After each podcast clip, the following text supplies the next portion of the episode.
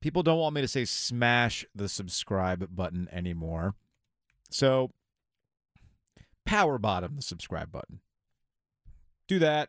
Hit the likes, leave some comments, and uh, we would appreciate you working the algorithm. That's all. I'm just coming up with new ways to say it. People don't Okay. like me saying smash the subscribe button. Fine, I'll come up with other. I'll come up with other terms for booping the subscribe button. All right. We will. You uh, just click on it. now, Nah, what? it's What? Come on. Chris and I say elbow drop. See, I like that. I like that. If we could like video game it, right? You know, Mhm. hit the start button on. No, that's a different thing. No. Uh, hit the question block. Be like Mario. Power up with the subscribe button. I don't know. We'll come up with different things. I kind of like that. Frank Reich has been named the uh, the next head coach of the Carolina Panthers. I feel like this is a perfect topic for Jeremy Markovich, NC Rabbit Hole newsletter. Uh, he can go back and dig up some old 1995 footage of Frank Reich if he wants to. Uh, the first he, he, threw the first touchdown in Panthers history. Now he's the coach. What up, Jeremy? Hey, how's it going? I don't want to talk about the depressing newsletter you had today. Okay, It's like that's fine. this is the guy who like saved the he saved North he saved the world with a nuclear thing, right? Isn't that what happened? Yeah, he he defused two nuclear bombs that accidentally fell out of a plane that crashed over Goldsboro in 1961. That's all. That's all. He did. All right. First off, Whoa, whoa, whoa. How- 1961. how okay, how does how does a nuke accidentally fall out of a plane? What the heck was a nuke doing in a plane in 1961 anyway? so so if you if you have folks that know stuff about Goldsboro, you know it's right next to Seymour Johnson Air Force Base. And uh, at the time, there was a bunch of B-52s based there, and they just were flying around with with with nukes on there just in case. And they were just in case they had to turn around and go out and you know fly to some target and drop them. They they were just kind of always up in the air. And um, the reason why they fell out of this plane is because the plane fell out of the sky because the wing fell off. Um, so two live nuclear weapons came tumbling out of a plane that was breaking apart in the sky, and one had a parachute that opened up, floated gently to the ground, came to rest under a tree. Uh, the second one uh, did not have a parachute that opened up, and it slammed into the ground at 700 miles per hour. Um, so one was easy to find, one was very hard to find. So, hmm. How wait? How was the one that was?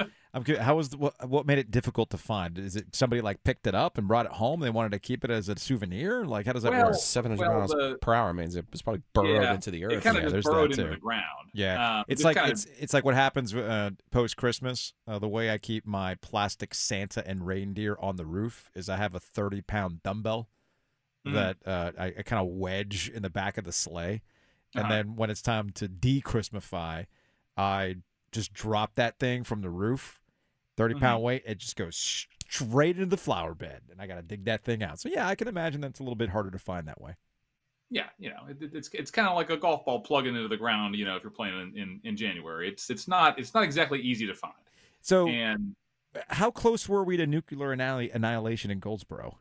uh, depends uh, on one of them. Uh, they you know the, well the one that was easy to find that was leaning up against a tree. That one they did they a, a gentleman named Jack ReVelle he diffused that pretty quickly. Okay, that was his good, job. good, good. Um, the next one was very hard to find, and they were digging pieces out of the ground for like eight days before they actually found the the the blowy uppy part of the bomb. Hmm. And and when uh, one of uh, Jack ReVelle's lieutenants came up to him, he says like, "Sir, we found the arm safe switch. You know, the switch that says is this thing armed or is it not?" And and Jack said, "Oh, oh, good, good, good." He's like, "Not good. It's set to arm." So it was fairly close. I mean, the, the- it was not zero.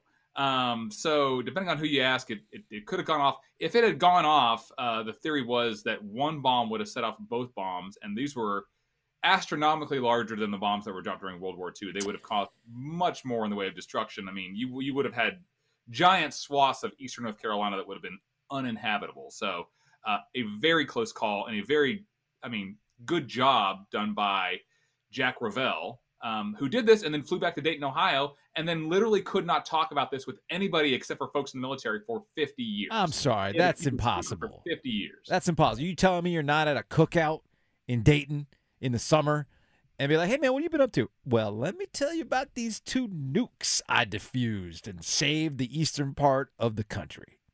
He he he did not like so i talked to his his his widow his his, his wife and and and she said, I said like he didn't tell you, and she's like no. And uh, it literally was he got a phone call from an author one day that said like you know hey can you tell me what you did in Goldsboro in 1961? He's like you're not supposed to talk about that. and the guy's like no no no it's been 50 years this is all declassified. Okay. And the guy goes, "Oh, okay." He told him everything, and then he and then after that, he gets off the phone. He turns to his wife. He's like, "Hey, I got some stuff to tell you about what I used to do back in the day. Let me tell you about something that happened in North Carolina one time." Um. So yeah, it was. and she's he- probably he- thinking, "What? Do you have a secret family?" No, no, no, wasn't that?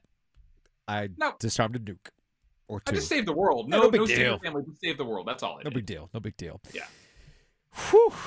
Man, that's crazy. All right. It's a well, lot. that that yeah, that's a lot to unpack, man. That is a lot. That is a lot to unpack. And, there, and there's still a piece down there too. They haven't found all of it. There's still a piece of the of the bomb that's under the ground, and the Air Force dug for like a few months. The problem is when you dig out there, you just hit the water table, so you just yeah. make a giant mess, and then the hole has to get wider, and it fills in with water. And they were just like, "Yeah, forget that." so they just gave up. So somewhere under the ground, about ten miles outside of Goldsboro, in the field, there is a radioactive piece of bomb that they never found. But they said, "I don't think it's hurting anything, so we're just going to leave it there. But please don't don't dig in the in this area." Don't- don't and that was that we we do we run PSAs for that. Call um was it? yeah, uh, call eight one one. Yeah, yeah, eight one one. Right Before you dig. Like before what's you the, dig. what's the paint color they use for nuclear armament that's under your in your yard? At the risk of accusing you of being a nuclear scientist here, Okay. Jeremy, Eh, or, or maybe even being one myself, I'm going to go out on a limb and say if the bomb fell and hit the Earth at 700 miles per hour and it didn't go off, potentially that wasn't a winner. Yeah, yeah. I mean, something went right, even though something For sure. It was lucky that it wasn't a winner, but I think that was the placebo. I think that was the dud. That was the dud. That was that was uh, that was the practice bomb. Okay. All right, And again, in 61, while we're flying around willy nilly, hey man, while we're getting all fancy Dan, to quote Jim Rutherford, with, with nukes on a jet, I'm going to need to look into Cold War, man. What in the world? Cold War. It's the sixties. No, but exactly. You don't just randomly fly around with the damn things. Saying I don't know. I mean, I've seen Red Dawn. There's weird things that happen. no movie frightened me when I was a child quite like Red Dawn. That that absolutely. All right, Jeremy, I got an assignment for you next time we talk. Okay. Uh, Andrew uh, Schnitker um, had put us as this. You know, now that we're getting close to the Stadium Series between the Carolina Hurricanes and the Washington Capitals, Mhm. uh, we're going to have siren sounders, obviously, for the three periods. And you know, he says, given the stadium that it's being played in right now, his top pick would be Philip Rivers. So our assignment for you for next week, if you if you want to take up the challenge, who would be the most obscure person that could sound a siren at at, at Carter Finley Stadium? Whoever the Carters and Finleys are left. Maybe, maybe that's the case. Maybe that's the case. Some some folks have suggested Ron Cherry for some of his great moments there. hmm I, f- I feel like there probably is somebody in Raleigh named Carter Finley. Oh Like, yeah, last name Finley, and the and the parents were like, you know, you know what we got to do. You know, NC State football is so successful. Let me name you after their crappy stadium. You know what we're gonna do to try to get free tickets to the stadium.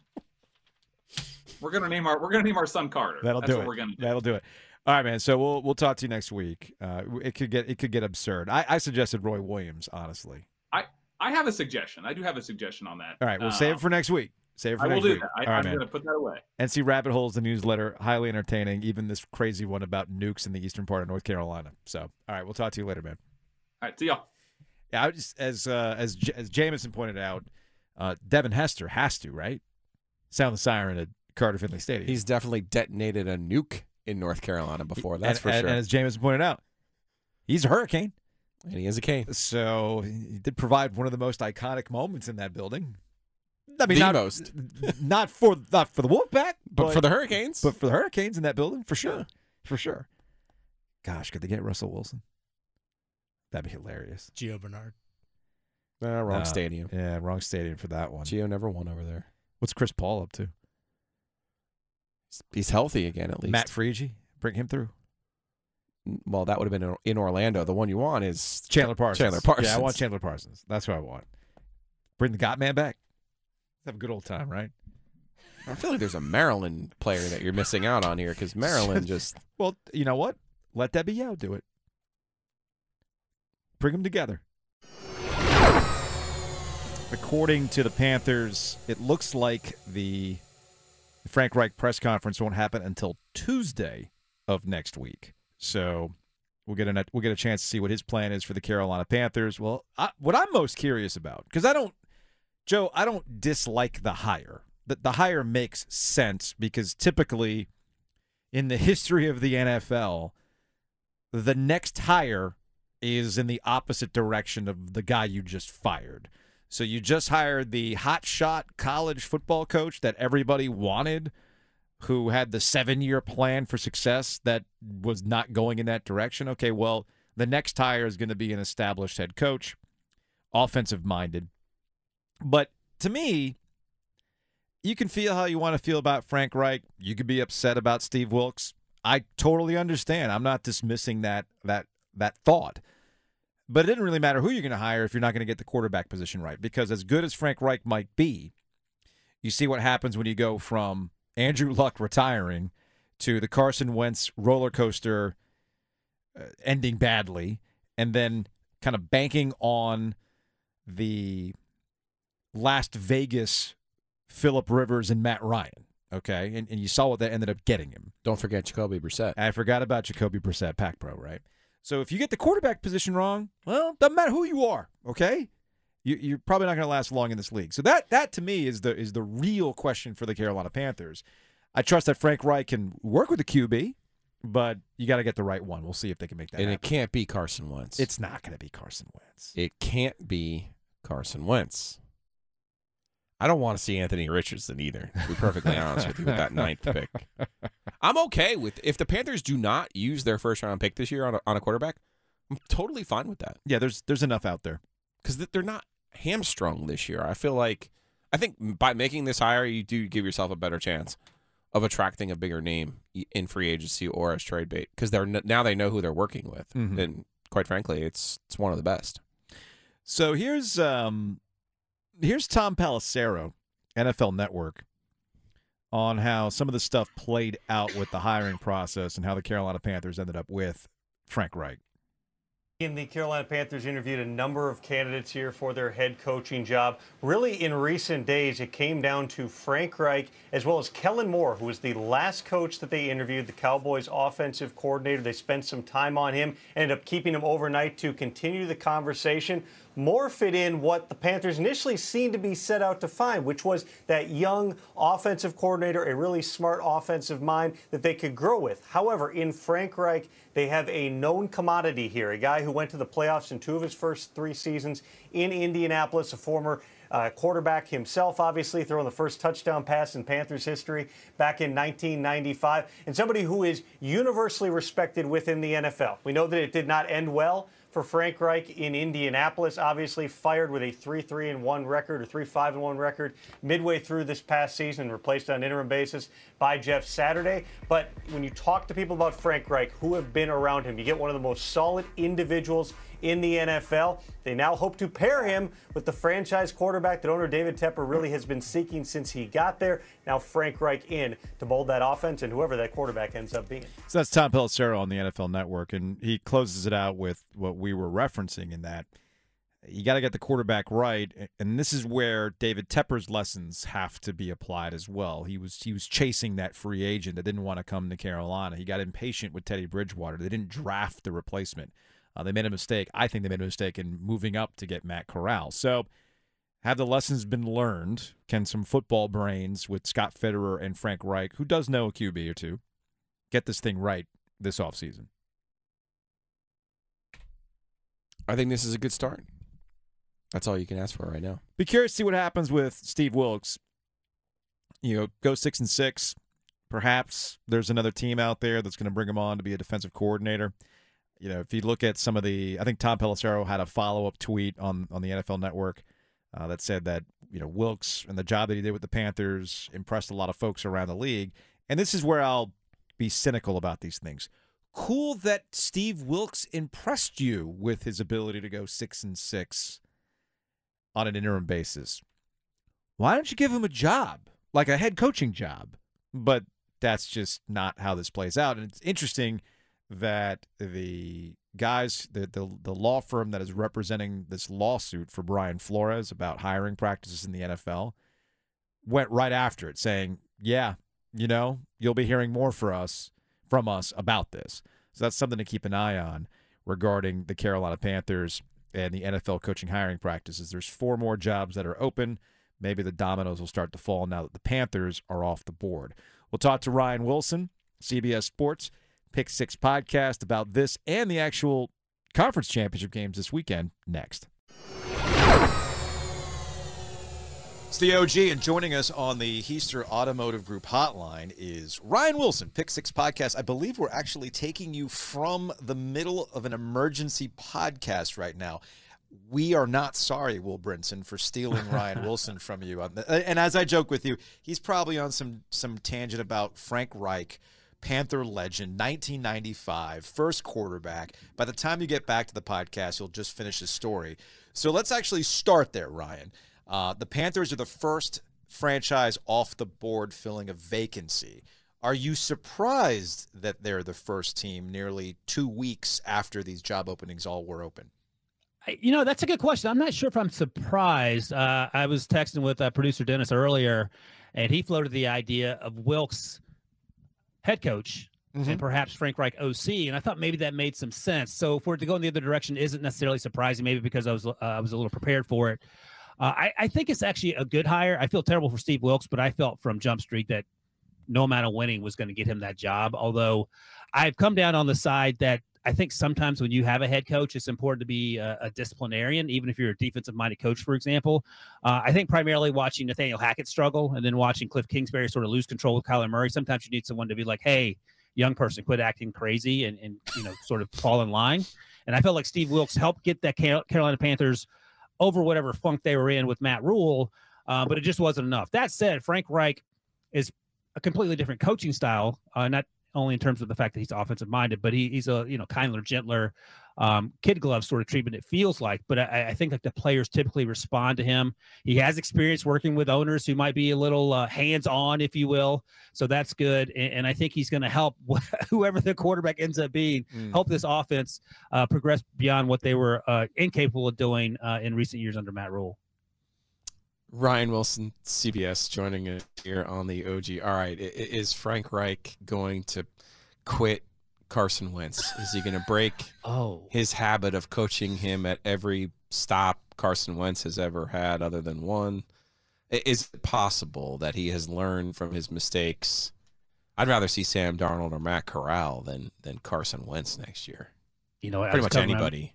I was covering my mouth as you said that because that thought never crossed my mind. But that's a, an important point if you're a Panthers fan because yeah. right, he's the high school girlfriend. He's your first love. Yeah, he he dumps you in a such a public and horrible way that you never got over it in terms of the way he played and, and you're like maybe we can go back to 10th grade uh no he, listen the conversation has to be with the the gm and the owner look frank i i understand your relationship with carson wentz it, it didn't work in indianapolis we had the ninth overall pick we are going to get a quarterback. We're going to make this work. We'll trade up. We know that David Tepper is a, is a gambler, gunslinger, whatever you want to call him. In terms of uh, if you if you want someone, he'll try to go make it happen.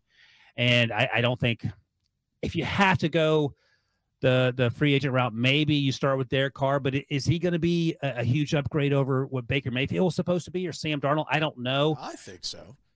Yeah, I so right. So. so. that's the conversation you have to have. And I, I will yeah. say, my, my colleague Will Brinson brought up a good point. You guys know Will well, and, and I was surprised as well that he came up with something that made sense. But Jacoby Brissett may not be the worst bridge quarterback oh, in the that's, world. That's the oh, that's the at, wolf pack coming no, out. No, look at Oh, I am that's not. That's the wolf pack. I'll just tell you, Brinson. Ryan, straight up, that was not Will Brinson's Thank idea. You. Oh, I will tell you that straight up. I cannot oh. divulge where that came from.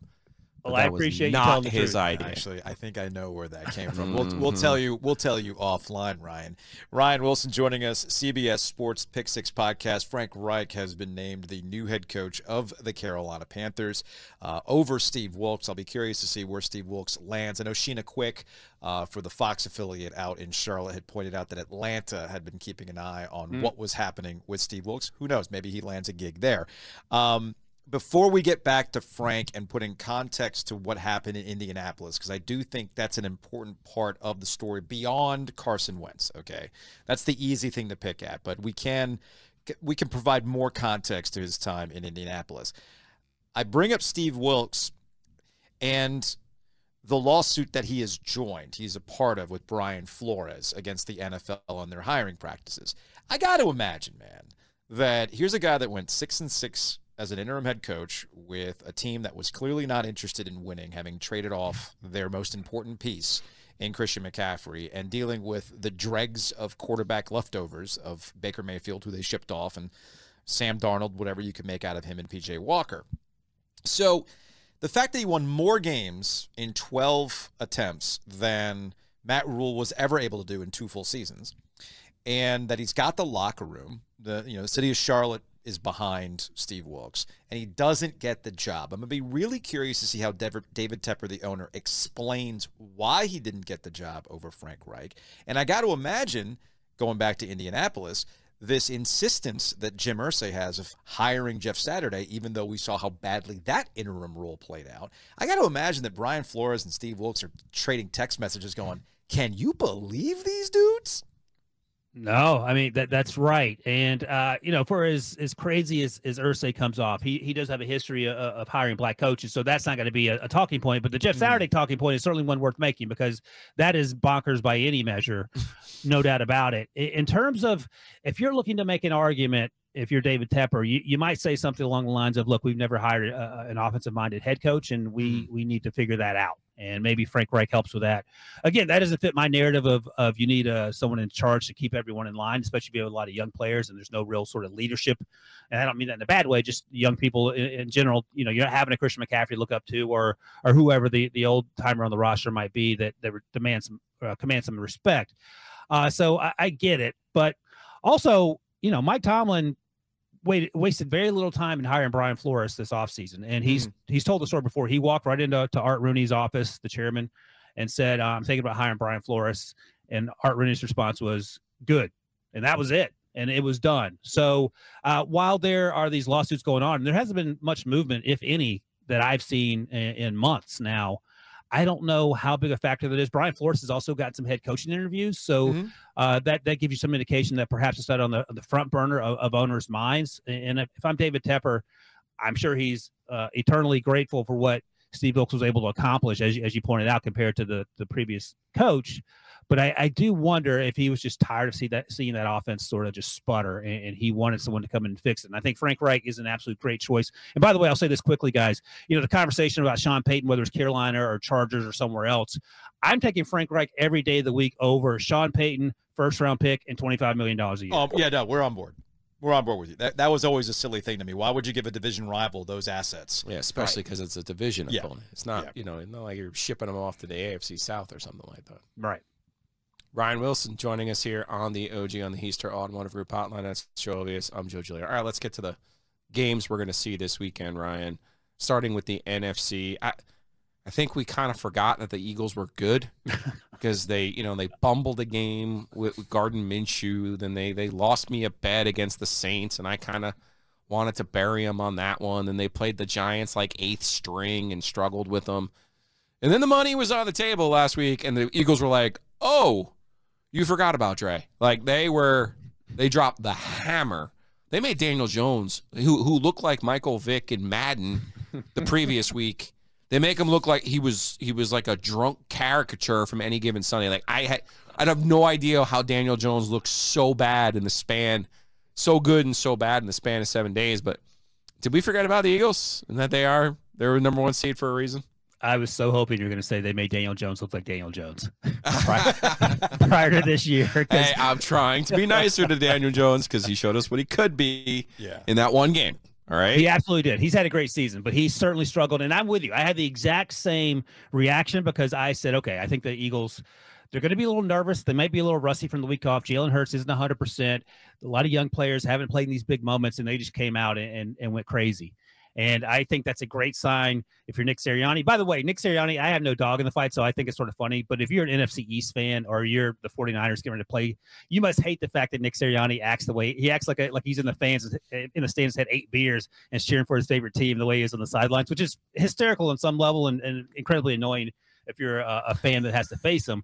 Perfectly I, fitting I, for Phil, though. It really is perfectly fitting. All he needs to do is throw snowballs at, at Kyle Shanahan, and we'll have the the uh, the hat trick there. But yeah, so I, I think the, the, Eagles feel to me, and I think every team, when you look at the odds, are about 25% chance to make it to the Super Bowl, which is, is pretty incredible in terms of the, the, the evenness with, with which these teams are now at. But I, I think the Eagles, for me, feel like the favorite. And I don't want to say it's not even close, but I, I, I think that at some point Brock Purdy has to come back to earth, right? I, get you have all those weapons around you, and he's been incredibly poised. He hasn't been asked to do a lot, but when he is asked to do something, he's been able to do it. And, mm-hmm. you know, he outplayed Dak Prescott, even though he didn't have, he probably had his worst game as a 49er last week. But Jalen Hurts looks to be as close to 100% uh, throwing the ball as he has been. He, he didn't run quite as much, but we know that's certainly a part of his game. The running game can get going. We know about the offensive playmakers, and the defense will harass quarterbacks. And I think that's going to be the interesting matchup the offensive line for San Fran versus the front seven for Philly and what that does to Brock Purdy if they can't get the running game going because the Eagles' run D isn't great, but it's good enough. Let's not forget, Ryan, the everything comes up Brady rule here. Because if the Niners win and go to the Super Bowl, it's, well, we got to keep this Brock Purdy forever. But if they lose to the Eagles and don't get there, well, here comes Tommy B settling the old Giovanni Carmazzi debts that he still has with his favorite team growing up riding off into the sunset so his family can watch him win that long, desperate eighth Super right? Bowl. What a piece of trash. so but, handsome. But don't bet against it. yeah, I don't bet. Yeah, why would you bet against it at this point? All right. Well, look, let, us go way down the rabbit hole. Let's say that happens. Um, are you David Tepper giving up a second round pick for Trey Lance? No, no. I don't think okay. he could stay healthy. I just we haven't seen it, and he has Uh, Joe has made this point before. You got to go back to like what his sophomore year at North Dakota State. 2019 yep. was the last, last time, time he right? played a full season. Yep, like it's right. it's nuts. And I'm not even sure he played that much even that year because they, they run the ball a ton in North Dakota State yeah. as well. So it wasn't not that he's not talented, not that I don't think he's got potential, but at some point you got to play. I'm right. also tired. If I'm Tepper, I'm tired of trading my seconds and my thirds and my fourths, and it's like you know, to your point, they have that nine. I think that's an asset. But if they want to move up and try to get to the Bears one, so be it. Ryan Wilson, CBS Sports, Pick Six Podcast, joining us here on the OG alongside Joe Giglio. I'm Joe Ovies. All right, over to the Bengals and the Chiefs. I feel like this is the worst case scenario for the Chiefs because they're taking on the team that does not fear them at all. And they believe the they can beat them for the fourth time in a row. Every game's been uh, has come down to three points, but every game, as you note, the Bengals have won. And look, I, am a Steelers fan, and I actually love Joe Burrow more than anything in Pittsburgh. Like it, oh. the way that young man plays, and the, yeah. the the fear that he does not have, and it is clear to me that he does not care. And Patrick Mahomes has some of those same qualities. Josh Allen did before he hurt his elbow, and I think his elbow hurt him more than he let on towards the end of that season. But it, it's amazing that Joe Burrow does those same things, and he's not as physically talented as Patrick Mahomes or Josh Allen. Now, mm-hmm. clearly, he's he's pretty talented, but uh, in terms of arm strength or, or run around ability, he, he's not at the top of the list. But he makes play after play after play, and the fact that they were able to run the ball so well with three fifths of their offensive line not there Bonkers. against the Bill. Now, look, the Bills' run D isn't great, but that sends a message to their next opponent. And oh, by the way, we have Ja'Marr Chase, uh, Higgins, and Boyd, and uh, the tight end is, is, stepping up as well. Um, the the the guy I can't remember his name, not Hunter, Hunter Henry. Henry. Uh, no, it's the other one. It's the redheaded guy from the Ravens. I can't Not remember. Triple H. Uh, but it, yeah, he looks like Triple H. He's stepping up as well. Um, and by the way, to double up on the by the ways, the Bengals defense is playing out of its mind. Yeah, it is. Their front is yeah, really that, that's that's that's the sneaky part about the Bengals. We're, we're so caught up in Joe Burrow, and understandably, uh, it's the defense that's been sneaky good down the way. All right, we'll close this uh, with Ryan Wilson, CBS Sports Pick Six podcast. I'm guessing right about now, Will Brinson's finally noticed that you're not there. He's he's kind of losing some steam. He's going, wait a minute. I've been telling the story now for 15 minutes. Um, proper context of Frank Reich's time in Indiana, in Indianapolis, right? You know, people are going to look. I mean, they went to the playoffs what four years Um, and he did it with a variety of quarterbacks. Uh, there's context with Carson Wentz, obviously. I mean, not just COVID. The guy didn't get vaxxed either, so that kind of led to some issues as well. Um, and then he gets fired because you know Jim Irsay wants to bring in his guy, and he's got his thoughts on quarterback. So, I mean, how much do we really? How much do we really put on Frank Reich at his time in Indianapolis, and how much of that is also, you know, Jim Irsay doing some Jim Irsay things? Um, I, yeah, I think the fact that Peyton Manning and Andrew Luck were a large part of uh, the last 20 years for the Colts hid some of Jim Irsay's, uh, you know, leanings of doing things that don't seem necessarily mainstream. I'll put it that way. Mhm. I think Frank Reich did a great job with what he was given, and I think Chris Ballard had his ha- hand ti- hands tied for a lot of it as well, the general manager. Yeah. So if the situation is that Frank Reich's coming in, and the understanding is that he will have a say in the quarterback that they're going to choose, presumably draft. Then we'll get a real idea of, of how this works. Because it worked really well with Carson Wentz. He had a lot to do with Carson Wentz getting drafted. He's told the story about going out to North Dakota State and they connected right away and how things went well in the 2017 season, so on and so forth. And don't forget, when Frank Reich left to take that Colts job after Josh McDaniels sort of backed out of it, uh, the conversation in Philly was, oh, is Frank Reich the reason that Carson Wentz is struggling? Yep. Um, so uh, he has a, a track record of being extremely successful with these quarterbacks, especially young quarterbacks. And I think he, he's a great job as a play caller. He's not as adventurous, not as uh, much of a risk taker as Doug Pederson uh, when it comes to certain play calls in certain situations. But I don't know what the plan is uh, from the top down in Carolina in terms of those marching orders. So that could certainly change. But I think in general, he feels like the best hire if you're going on the offensive side of the ball with someone Yeah. who's proven. And, and and I think it's all said and done, uh, as we just agreed upon, a much better decision than say giving up the farm for for Sean Payton. Ryan Wilson, CBS Sports Pick Six Podcast. Hey man, we appreciate it. We'll talk to you next week. Thank you guys.